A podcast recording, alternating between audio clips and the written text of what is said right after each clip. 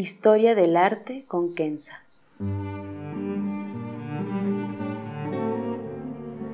Una serie sobre el arte a través de la historia y las culturas. Se presentarán obras que trascienden el tiempo por su belleza y por lo que nos cuenta. Obras que encienden el asombro. Buenos días. Podcast un poco especial hoy, dedicado no a una obra de arte, ni a una corriente, ni a un artista, más bien dedicado a una piedra, el lápiz lazuli. Primero, un poco de contexto y después su uso en el arte desde más de 6.000 años. El lápiz lazuli es una piedra semipreciosa que se encuentra principalmente en la región de Badakhshan, al norte de Afganistán. De esta región viene el lápiz el más precioso. Se encuentra también en las montañas de Chile, pero su calidad es menor. Lápiz lazuli, la palabra viene obviamente del latín, con lápiz siendo piedra y lazuli azul se conoce en la mayoría de los idiomas del mundo como la Gevard, que viene del persa y que significa cielo o paraíso, en el sentido de más allá que la tierra. No entraré en sus características geológicas porque no soy experta, pero puedo compartir con ustedes que se encuentra en minas y que al azul viene del componente llamado sodarita. Ahora, su uso en el arte. Se usa desde más de 6.000 años, como lo comenté en la introducción, y se ha encontrado en objetos, joyas y pinturas en todo el mundo, desde Mauritania hasta Holanda, hasta China y por supuesto Afganistán, Irán y la India, y claro, Perú y Ecuador. El lápiz de Afganistán se ha encontrado, entre otros, en los objetos más espectaculares del Egipto antiguo, como el sarcófago y la máscara de Tutankamón, las joyas de Cleopatra y más.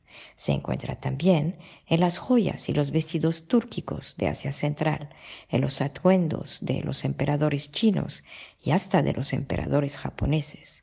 Se encuentra en las estatuas budistas de Vietnam y de la India, en los objetos decorativos como platos y vasos, en la Persa antigua y no tan antigua, y en los palacios de los Mughals en la India, y los reyes de África del Este como en Etiopía y lo que es hoy Somalia. Así que es una piedra muy querida, digamos, o más bien apreciada. Acuérdense que estamos hablando de que se usaba desde hace miles de años y que entonces era cara, dado que tenía que ser excavada en Afganistán para después ser transportada en camello y después por barco eventualmente a tierras lejanas. Imagínense el viaje de Afganistán hacia Egipto hace cuatro mil años y se darán cuenta de su valor.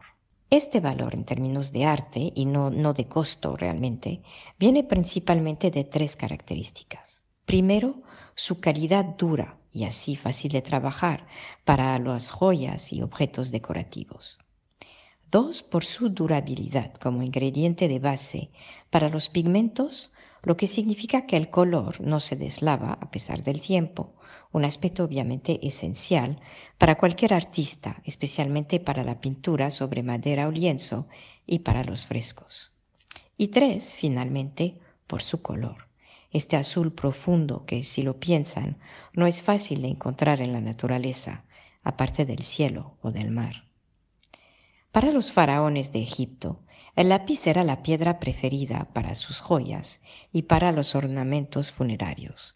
Decían que protegía a los reyes en su tránsito hacia el más allá, y por supuesto el azul era lo que más se podía acercar a este mundo más allá del terrenal.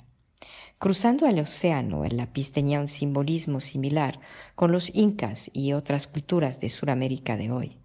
Aquí usaban el lápiz excavado en las montañas de lo que es hoy Chile, y a pesar de que su calidad no se compara al lápiz de Afganistán, como lo mencioné, las obras producidas son extraordinarias, y pienso en particular a las joyas de la cultura moche en Perú.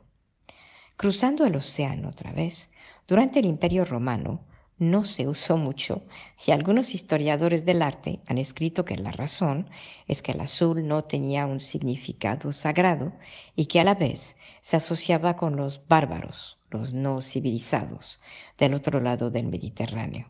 Me pareció un concepto interesante y fuera de lo común por un color y por eso lo comparto aquí. Años más tarde, empezando con los pequeños altares y los manuscritos de la Edad Media, el lápiz llegó a ser usado en el arte europeo.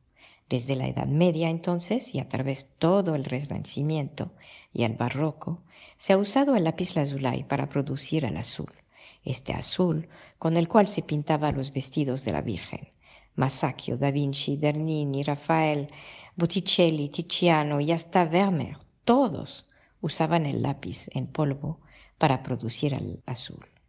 En su tratado sobre la pintura, publicado en el año 1400, llamado El libro del arte, el artista italiano Cennino Cennini escribió, y cito, un color perfecto, armonioso, el más bello de todos los colores. Y agregaba que solamente con el lápiz de Afganistán que se podía producir. Todas las otras mezclas o uso de pigmentos no podía lograr este efecto. Y de hecho, Michelangelo usó el lápiz lazuli para el cielo en la capilla Sistina. Da Vinci hizo lo mismo para su recién atribuido Salvatore Mundi, entre otras obras. Rafael para sus maravillosas vírgenes y Fra Angelico en sus frescos en el monasterio Santo Domingo en Florencia. Y la lista se podría extender hasta nuestro día. Cabe recordar aquí que fue a partir del siglo XII que el vestido de la Virgen empezó a ser azul en el arte sacro cristiano.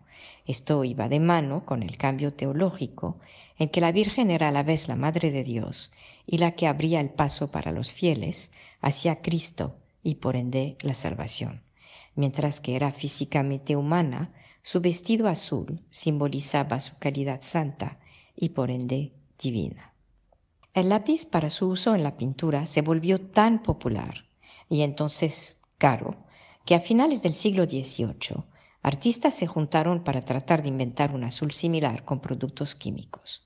Les tomó casi 50 años hacerlo y fue un químico francés llamado Guimet quien inventó una acuamarina artificial. Fue usado por primera vez por el pintor francés Ingres en 1820 con su cuadro La apoteosis de Homero, hoy en el Museo Le Louvre en París. Pero a pesar de todo este esfuerzo, el azul no tenía la misma profundidad. Peor aún, no duraba y perdía su lustro al poco tiempo. En los años 50, entonces, el pintor Yves Klein, famoso por sus obras unicolores, trató de producir un azul similar a el hecho con el lápiz lazuli, y él mismo admitió que no lo logró. Subsecuentemente, usó un azul desarrollado por un ingeniero químico llamado Edward Adam y patentó su azul como International Klein Blue, sin, desgraciadamente, dar crédito alguno al ingeniero que lo desarrolló. Pero eso es otra historia. Para concluir, me permito llamarles la atención al objeto que decidí compartir para ilustrar este podcast es una joya de Afganistán que data del siglo XIX y que posiblemente fue parte de un gran collar con otras piedras como turqués y cornalina y por supuesto plata. Es una joya de la cultura de las tribus Kochi, tribus que desde milenios viajan desde el Valle del Indus hasta justamente la región norte de Afganistán, de donde proviene el lápiz.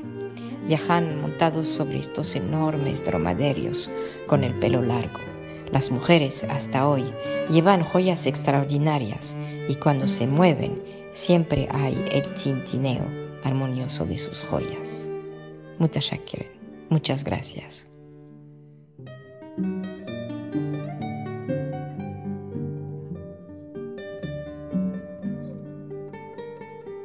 Historia del arte con Kenza.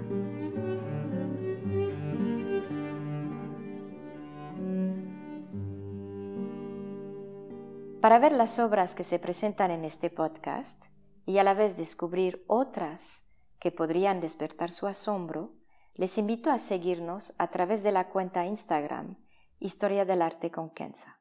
Gracias.